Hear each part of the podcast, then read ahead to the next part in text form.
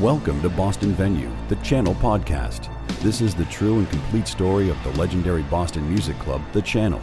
From its shaky launch in one of Boston's grittiest neighborhoods through the glory years of beer soaked rock, punk, and reggae shows from an incredible roster of artists, and its demise at the hands of local mobsters after a spectacular run. A demise that ultimately led to a murder that would take 25 years to solve. This podcast includes explicit language and violent episodes. No sugarcoating and no bullshit. Let's rock. On the last episode, we followed the channel's early trials when rebellious bouncers, music bigwigs, and a mafia capo all tried to insert themselves into the equation. Boston before the Big Dig was a city split in two, literally, by the central artery a monolithic strip of concrete and steel that was ugly, dirty, and noisy. The harbor side of the artery was home to desolate piers and sketchy neighborhoods with little direct connection to the rest of the city. The channel was in that part of Boston. Boston had a segregated mentality with a closed minded attitude and neighborhoods that rarely crossed boundaries. Blacks lived in uh, Dorchester and Roxbury, and whites lived in Beacon Hill, West Roxbury, Charlestown, and South Boston. Many Bostonians preferred it that way. South Boston, which included the Fort Point area, was one of those places experiencing growing pains. Territorial and boundary disputes between neighborhoods reached their peak with the onset of busing, when high school students were forced into places where they were not always wanted, often resulting in tense confrontations. The newspapers were full of ugly images of a divided Boston that wasn't responding well to change. And just as things around the city were getting shaken up, so was the music scene. As Boston was being transformed, popular music, long dominated by good old rock and roll and disco, was being challenged by the likes of punk, rap, and thrash metal. So Boston had a very vibrant underground music scene back then. The kids usually stayed to themselves, very underground. They hung around in punk clubs and uh, skate parks. A lot of their concerts were in uh, VFW halls and Knights of Columbus, uh, sometimes even uh, church basements.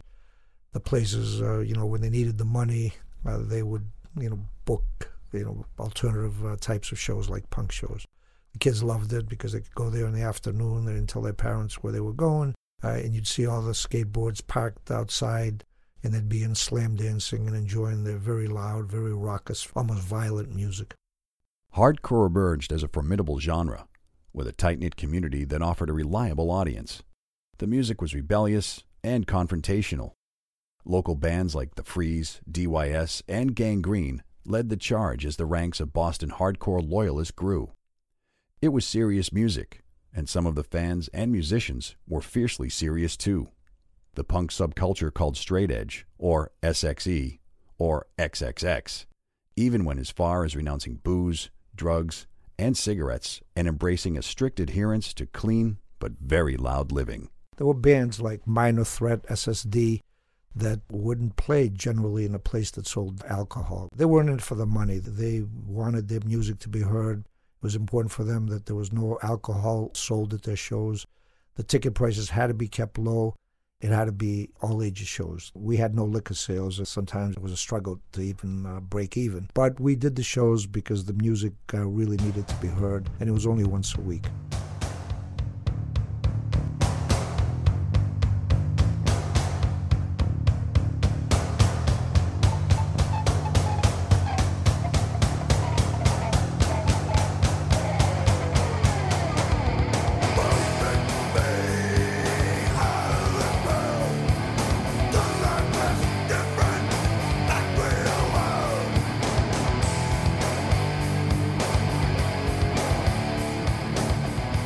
Bosstones, later renamed the Mighty Mighty Bosstones, came out of that punk scene in the early 80s as a hard driving punk ska band, evolving to be a major crossover band with a uniquely Boston sound.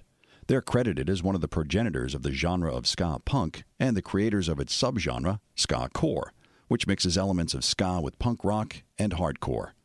Dickie Barrett, who would go on to become the lead singer of the Mighty Mighty Bosstones and eventually make it in Hollywood as the announcer and band leader on the Jimmy Kimmel Show, was a former member of the Boston hardcore band Gang Green. I remember uh, going in there for uh, matinee hardcore shows, Minor Threat, these Circle Jerks, all of those Black Flag, all of those great shows, and various other shows. We went to shows at night as well, and loved it. I thought it was both thrilling.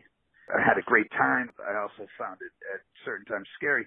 We we were in there to you know challenge just about everybody and everything. I think that famous Cramps show where I was accused of getting in a fight with Lux Interior never really happened. And then I remember one time being there for Bad Manners me and my friend Matt Badger, who played keyboards in another ska band, got thrown out, and they said, "Don't ever come back." And you know, we said, "Fuck that." And then we climbed down the side of the building and tried to watch the band, and standing on a broken pier or wharf or whatever was going along the side of the building. It was sort of magical. It was sort of this just this awesome combination of street people, whether it was the you know street punks that were attending the show, and then and it was just in that tremendous neighborhood.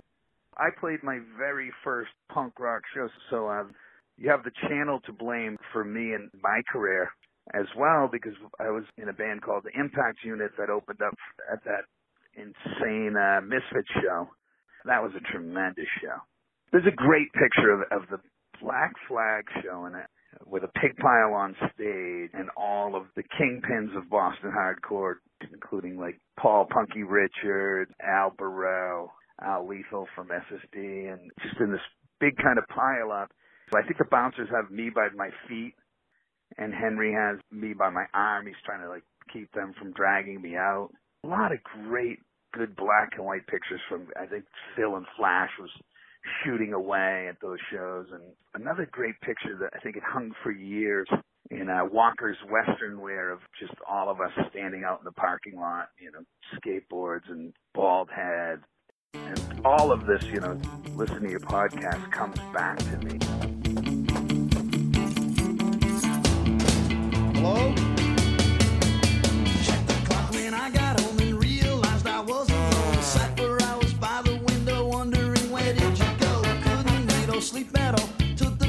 Pictures off the wall. Paced the time was slow and I'm wondering where did you go? Where'd you go?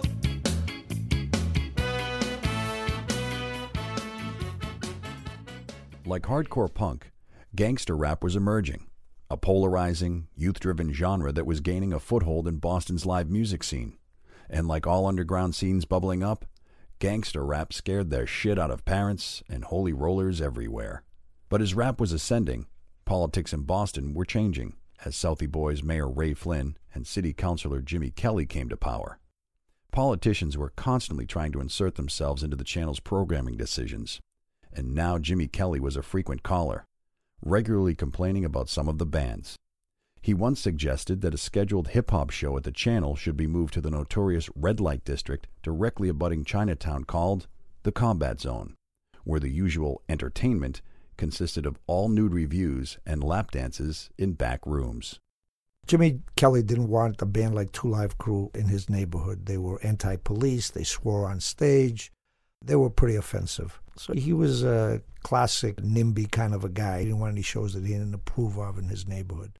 And that included any shows that had any uh, controversy. You know, he was particularly not enamored of rap shows.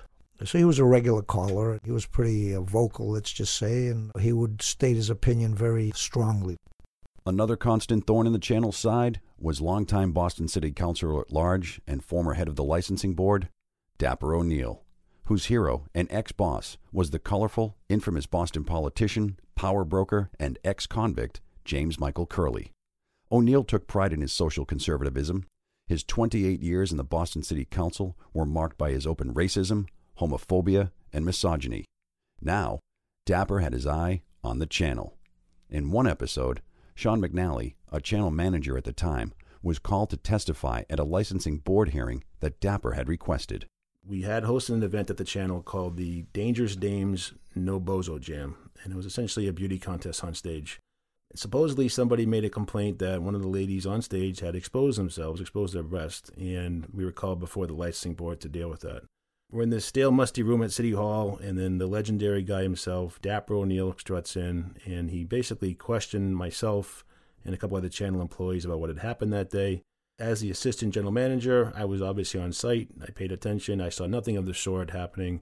But the claim was, and it was read by uh, Diane Modica, who was in charge at the time of the mayor's office of consumer affairs and licensing. She read a statement that said contestants removed their bikini tops and bottoms, and the contest judges allegedly touched the contestants' breasts, hips, and buttocks. And, and again, to me, that was completely laughable. But it came down to a he said, she said, essentially, and they slapped us with a five day license ban, which was a very heavy penalty to pay, and was over Halloween weekend. So suffice to say, that was the last No Bozos Jam the channel hosted. The suspension was successfully appealed by channel management, and the five day closure never happened.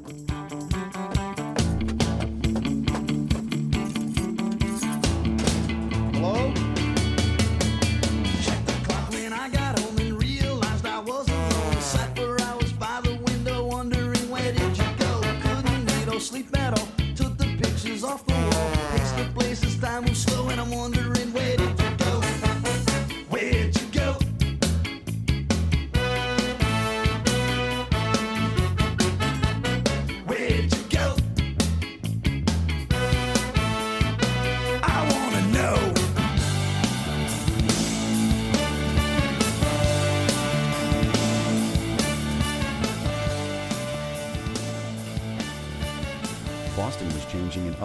arenas as well. WBCN, which long dominated rock radio in Boston, was being challenged from an upstart called WCOZ, and the channel was right in the middle of it. Carter Allen remembers the radio wars. you know, we we battled each other, but you know, we loved each other. I mean, you know, I love some of those jocks that worked over at WCOZ. I mean, Parenteau, Mark Parenteau worked over there for a while. Jerry Goodwin worked over there. So there were some good friends. But meanwhile, you know, a battle is a battle and competition is competition and ratings are ratings. So you kind of have to take the gloves off every once in a while. And there was more competition taking direct aim at BCN. Stephen Mindich and the powerful Boston Phoenix were jumping into the rock radio fray. In 1982, Mindich bought a small radio station in Lynn called WLYN FM.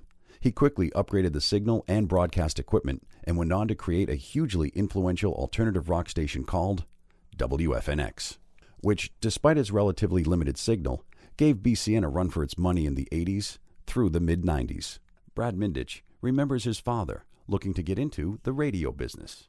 the the creation of of FNX, which started, I, and actually I, I I have a very vivid memory of this, which is which is interesting. Is I was very into music when I was younger. Uh, obviously, still still am, and I remember him coming into my room, and I think I was probably twelve, and he said, "I'm thinking about buying a radio station, and I'm trying to decide." whether the music should be country music or this new wave music. And nobody really knew what new wave music was. And I said something like, well, I don't know about country, but I, I guess this other music maybe. Now, from there, his vision for that was, and it, and it was called from the very beginning Boston Phoenix Radio. And then in terms of the music, you know, WFNX built an enormous following based on the content and was able to really hold its own against some of these gigantic radio stations that had far more power, but really did not have the vision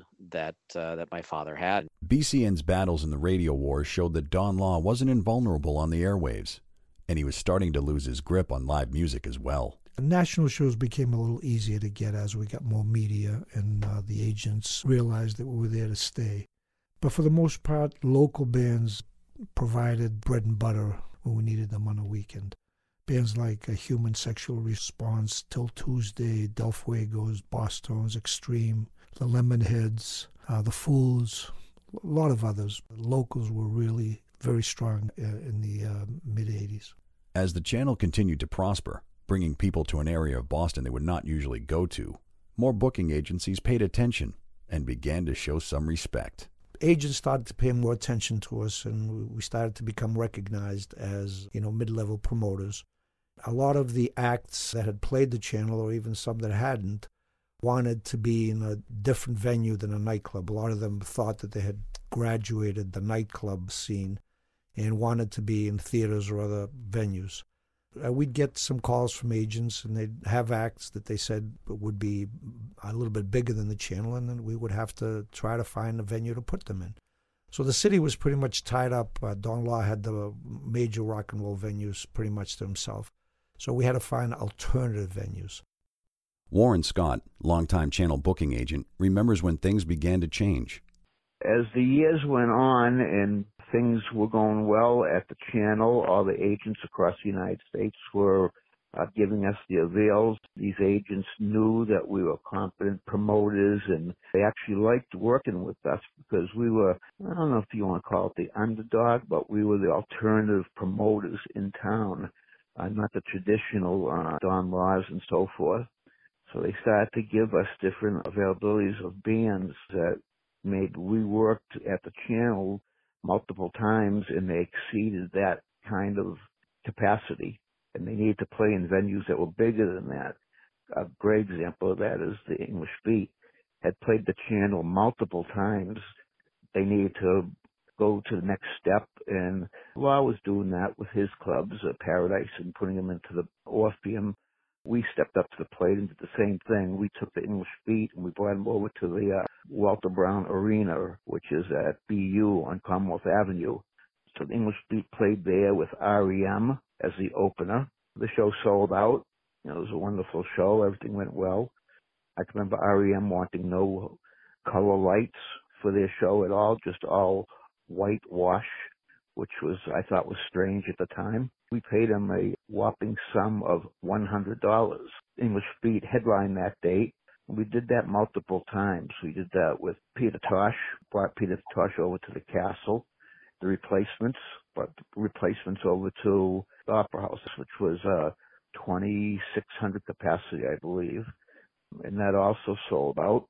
The agents knew at this point that we were good at what we did they would trust us with their attractions, and we promoted them uh, not only at the channel, uh, we brought them to other venues larger than the channel. The winds of change were blowing hard in Boston, and they were causing more disruption than the giant glass panes from the John Hancock Tower had when they came tumbling to the ground a decade before. In politics, the airwaves, music, even in the mob, they were all being challenged from different quarters. And the channel? Despite steep odds against its survival, the club was actually thriving. The channel was able to straddle the line between popular culture and the in your face underground fuck you attitude that pervaded the emerging musical genres that were taking Boston by storm. The competition it fostered in the rock and roll scene in Boston did more than keep the business solvent, it changed the music scene for good.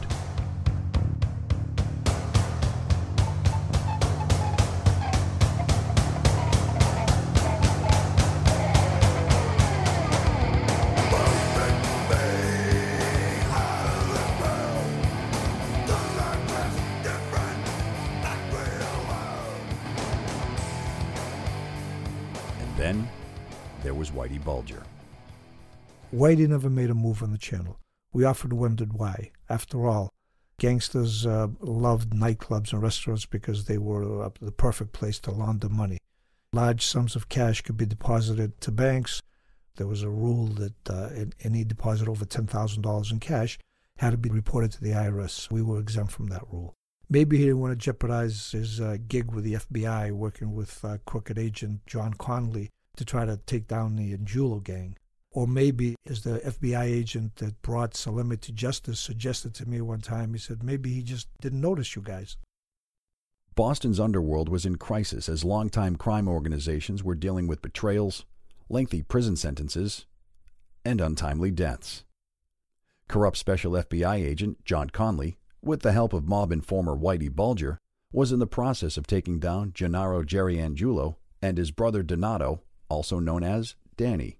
Also helping Connolly was Stephen the Rifleman Flemmi, another notorious gangster that would eventually plead guilty to killing 10 people. Flemmi also worked with Cadillac Frank Salemme. So back to the Angiulos. After years of trying, the FBI finally managed to indict the Angulo brothers in 1983 by successfully bugging a bar they owned. This effectively ended their leadership of the Boston Mafia. Caesar Angiulo, Danny's son, and a regular patron of the channel, remembers the North End and the Fort Point area in those days. Yes, I am Danny Angiulo's son. I'm proud to uh, be the son of my dad, uh, one of the Angiulo brothers out of the North End of Boston. Quite honestly, my experience uh, being an Angiulo and having been brought up in the North End tradition uh, was an amazing thing. Rules were rules. Good guys were good guys. And the North End was, uh, as it's been put, the safest place in all of Boston. A woman could walk the streets at any time of night or day and not ever worry about being bothered. And that's what the Angiulo brothers did for the, the city of Boston in general. Everything was uh, status quo. uh, an amazing way to grow up. Uh, the North End was, uh, they call it the safest square mile in the world. The brothers were all brought up uh, within the North End. They were all born in the North End, right on 95 Prince Street, and uh, were uh, regular, so to speak. They knew everyone in the North End, and that's uh, how the North End kind of worked. Uh, we used to call it the little old lady security system. The truth was going to beat you back to the office by a half an hour, so you never really got uh, into too much trouble. the channel, it was just an amazing venue. Some of my most memorable moments in the channel were uh, spending time with Stevie Ray Vaughan uh, not too long before he passed away, being on stage with Alvin Lee, groups like War, hanging backstage with the Stray Cats, Brian Setzer, the B-52s, uh, and the list goes on and on and on. Never mind the local acts, Charlie Farren Balloon, John Butcher Axis, Luna, Berlin Airlift. It was just an amazing place, an awful lot of fun. We were always welcome, and it was probably one of the best maintained clubs in all of the city of Boston. So the two guys that emerged as the major combatants in the struggle to control the Boston mob after the fall of the Angiulos and the death of Raymond Patriarca Sr. were Vinny the Animal Ferrara and Cadillac Frank Salemme. The channel owners managed to fend off Vincent Ferrara using a defensive legal strategy. Salemme, on the other hand, used a different behind the scenes approach. I first met Steve DiSarro in 1980, when, right after we opened. And he showed up to say congratulations. He was a fellow club owner.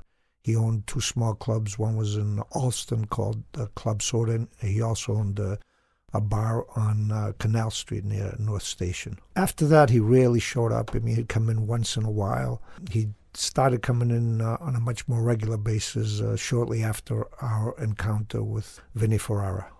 DiSarro was a real estate developer and he was very successful uh, until uh, the late 80s when uh, the bottom fell out of the condo market. He was involved in some kind of a big development and he lost a lot of money.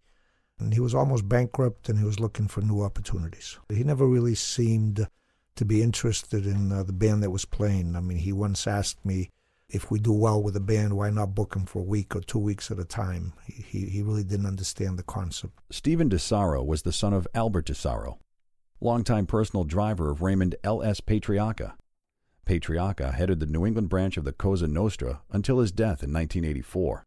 Albert Big Al DiSarro was a small guy with a fierce loyalty to his boss. Stephen DiSarro was introduced to the Patriarca crime family at a very young age. In fact, Patriarca was his real godfather.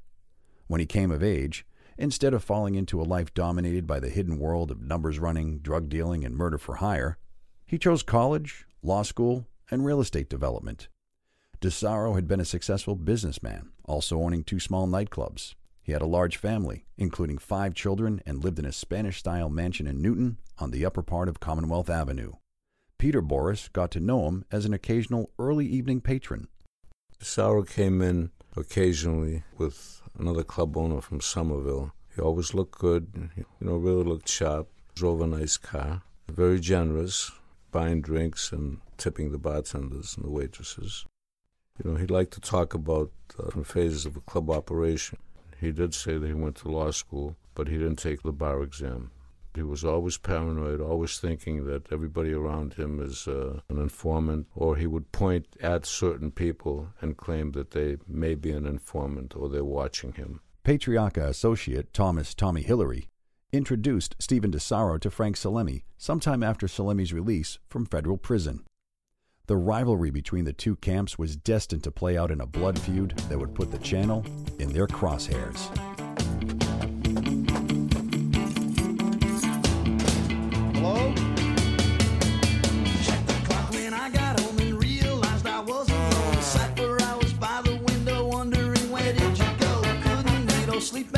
Took the pictures off the wall. Pace the places, time slow and I'm wondering where did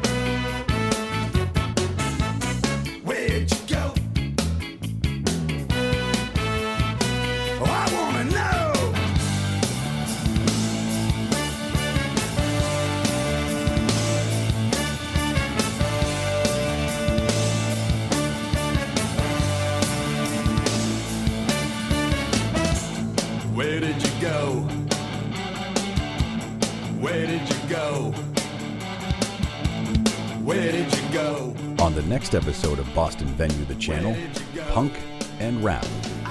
Is it rock and roll? Or is it revolution?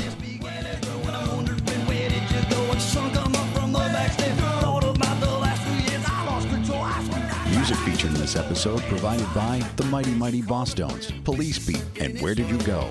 Intro music, John Butcher Axis. Contributing storytellers in this episode were Dickie Barrett, Sean McNally, Carter Allen, Brad Mindich, Warren Scott, Peter Boris, and Caesar Angiulo. Boston Venue The Channel Story was conceived and created by Harry Boris. Executive producer, David Ginsburg. Produced by Chachi LaPret. Written by Harry Boris. Contributing writer, David Ginsburg. Edited by Christopher O'Keefe. Recording engineer, Tori Lamb. Audio production by Tony Baglio and Dan Tebow. Graphic designer, Lisa St. John Bennett. I'm your narrator, John Laurenti. Don't forget to subscribe and tell your friends to check us out on thechannelstory.com or on Facebook at Boston Venue, the Channel Podcast. Leave your comments and share your stories.